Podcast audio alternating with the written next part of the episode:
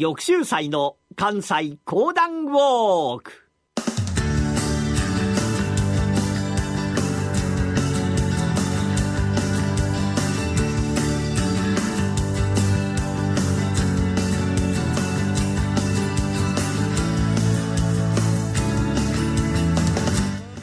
玉州祭の関西講談ウォーク。この番組はなにわの講談師玉田玉州祭さんにこれまで歩いてきた歴史上の人物や出来事にゆかりの深い関西のさまざまな土地をご紹介いただきます。2年目に入った講談ウォーク。今月お届けするのは戦国時代日本一の軍師と謳われた黒田官兵衛のお話です。それではこの後玉州斎さんにご登場いただきましょう。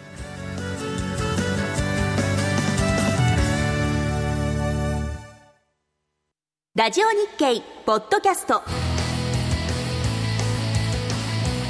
過去に放送した番組の一部やポッドキャスト限定の番組を iPod などの MP3 プレイヤーでいつでもどこでもお聞きいただけます詳しくはラジオ日経ホームページの右上にあるポッドキャストのアイコンからアクセス皆さん、おはようございます。講談師の玉田玉秀祭です。えー、いかがお過ごしでしょうか？えー、さあ、今週皆様にお話しいたしますのは、黒田官兵衛でございますね。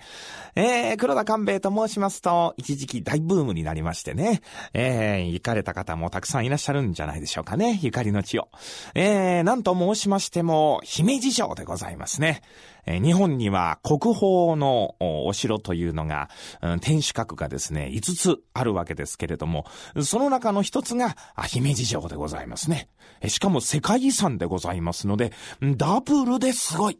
これが姫路城なわけでございますが、この姫路城を舞台にいたしまして大活躍されましたのが黒田官兵衛でございますが、そのゆかりの地を今回は皆様に物語、講談とともにご案内させていただきたいと思ってございます。さて、時は戦国時代でございます。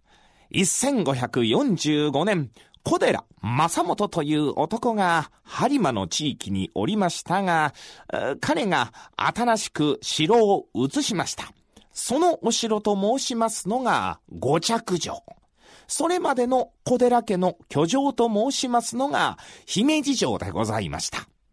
まあ、この五着城というのができてからは、姫路城が、実は市場を支えるお城となるわけでございますね。さあ、この五着城におりました小寺の元へとやって参りましたのが、黒田重隆でございます。黒田重隆というお方でございますが、もともと武士ではございません。広峰神社という神社がございまして、その神社が売り出すことになりました、目薬、霊酒香というものがございますけれども、この霊酒香というのが目の病に非常に効いた。備前はおさ船というところで、この目薬を売り始めたのでございました。これがまあ、飛ぶように売れるもんでございますから、だんだんだんだんとお金持ちになってくる。お金が入って参りますと、力がついてくる。ついには武士と愛になったわけでございます。この黒田重隆が頼って参りましたのが小寺正元のもと。この小寺正元のもとで、重心、過労に相なったわけでございました。もともとね、頭の言い方でございます。あの薬を日本全国に売り歩いた、それだけの詳細の持ち主でございます。武士になりましてからも非常に優秀な男でございまして、この重隆の子供に生まれましたのが元隆。この元隆の元に生まれましたのが黒田義隆。黒田官兵衛でございました。さあ、黒田官兵衛がお生まれになりましたのが1546年。生まれましたのが姫路城でございます。まあ、なんで姫路城かと申しますと、実は小寺家から黒田、お前のところが姫路城を守れと言われましたので、小寺家から預かっておりました城が姫路城なんでございます。さあ、この姫路の城で生まれました黒田官兵衛でございましたが、だんだんだんだんと大きくなって参りまして、22歳と相なりました時に、姫路城主と相なったわけでございます。まあ、ところがね、この方、何が好きと申しまして、実は武芸、学問というのが非常に好きでございました。なかなか、この戦というものよりも、勉強の方が好きだ。だから若い時は実は俳句の世界を憧れたわけでございまして、歌ばっかり作ってた時期がございます。しかしながら、あなたは武士の子として生まれたのだから、武芸にも必ず精進しなさいと、こう母親に言われまして。えー、そして武芸の道に進んだというエピソードが残っておりますが、まあ、いずれにいたしましても、姫路城を守ることになりました黒田官兵衛。この黒田官兵衛が、いよいよ、初陣をすることと相なりました。その初陣の場所となりましたのが、青山でございます。現在、この青山合戦の地には、広い、広いゴルフ場が残っておりますが、そのゴルフ場のフェンスの脇に、この青山合戦の古戦場跡というのが残ってございます。まあ、どんな戦だったのかと申しますと、播磨の地域を治めてございましたのが赤松。この赤松が持っておりました城、これが辰野城でございます。この辰野城から三千の兵が立ち上がりまして、姫路城に向けて、ザッチャッチャッチャッチャッチャッチャッ、進軍をしてくる。黒田官兵衛、持っておりました人数はわずか200名。この200名ではなかなか勝つことはできない。よし、こちらも外に打って出ようと出張って参りましたのが、青山の地でございました。さあ、この青山の地で、赤松の軍勢と黒田官兵衛の軍勢が戦うことに相なった。ところが何と申しましても人数は10分の1。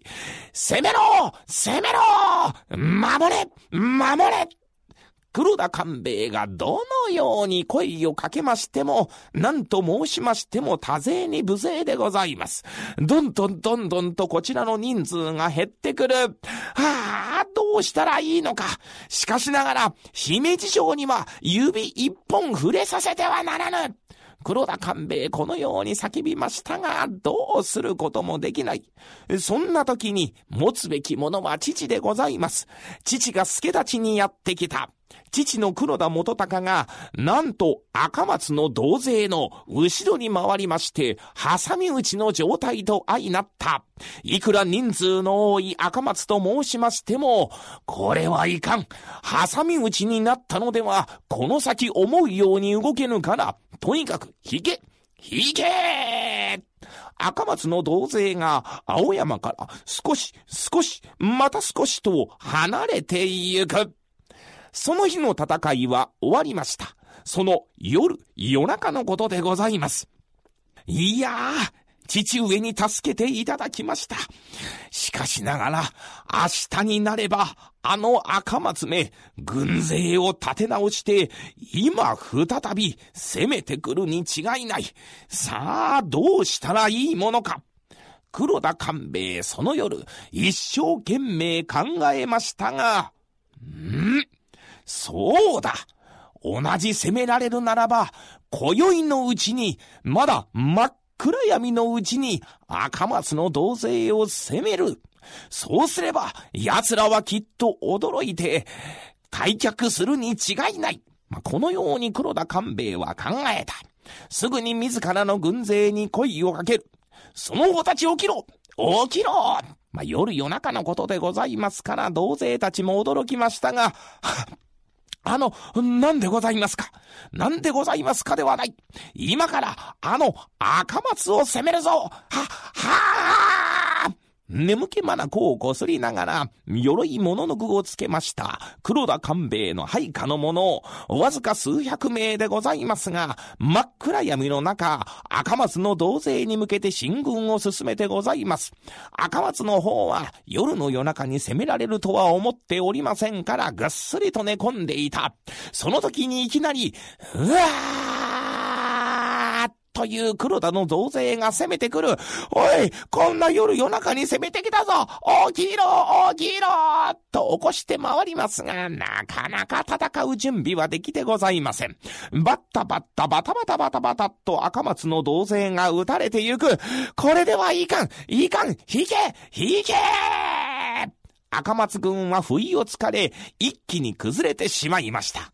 これによりまして、黒田官兵衛の初陣、見事勝利で終えたわけでございます。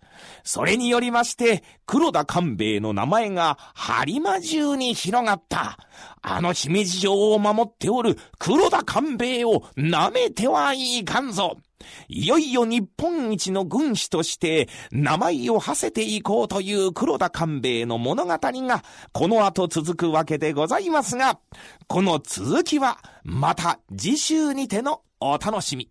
今週から黒田官兵衛の物語でお楽しみいただきます。ありがとうございました。山本薫です。大橋弘子です。矢川ゆきです。マーケットトレンドは私たち3人がお送りします。日々変わりゆく投資情報を毎日コンパクトに15分でお伝えします。マーケットトレンドは月曜から金曜夜6時。トコムスクエアから公開生放送。青山の合戦。青山河原家山の戦いの舞台となった古戦場跡は現在はゴルフ場となっています青山ゴルフクラブの10番ホールと18番ホールにまたがる戦国池と呼ばれるコース内の池の周辺が当時の戦場となった場所だと言われています。コースを仕切るフェンスの外側には古戦場を示す石碑が置かれています。史跡黒田官兵衛古戦場跡と記された石碑には官兵衛が赤松軍を破り初陣を飾ったという内容の碑文が記されています。また石碑の近くには黒田家の家紋である富士の木や目薬の木を植えるなど黒田官兵衛ゆかりの地として土地の整備が進んでいます。古戦場跡の説明板や青山合戦絵図なども建てられ当時の状況を詳しく知ることができます。黒田官兵衛古戦場跡は姫路駅から車でおよそ20分。石碑はゴルフコースの外側にありますので見学は可能です。またフェンス越しに戦場とされる戦国池を見ることもできます。詳しくは番組ホームページをご覧ください。翌州祭の関西講談ウォーク。来週は官兵衛の軍師としてのターニングポイント阿賀合戦についてのお話です。どうぞお楽しみに。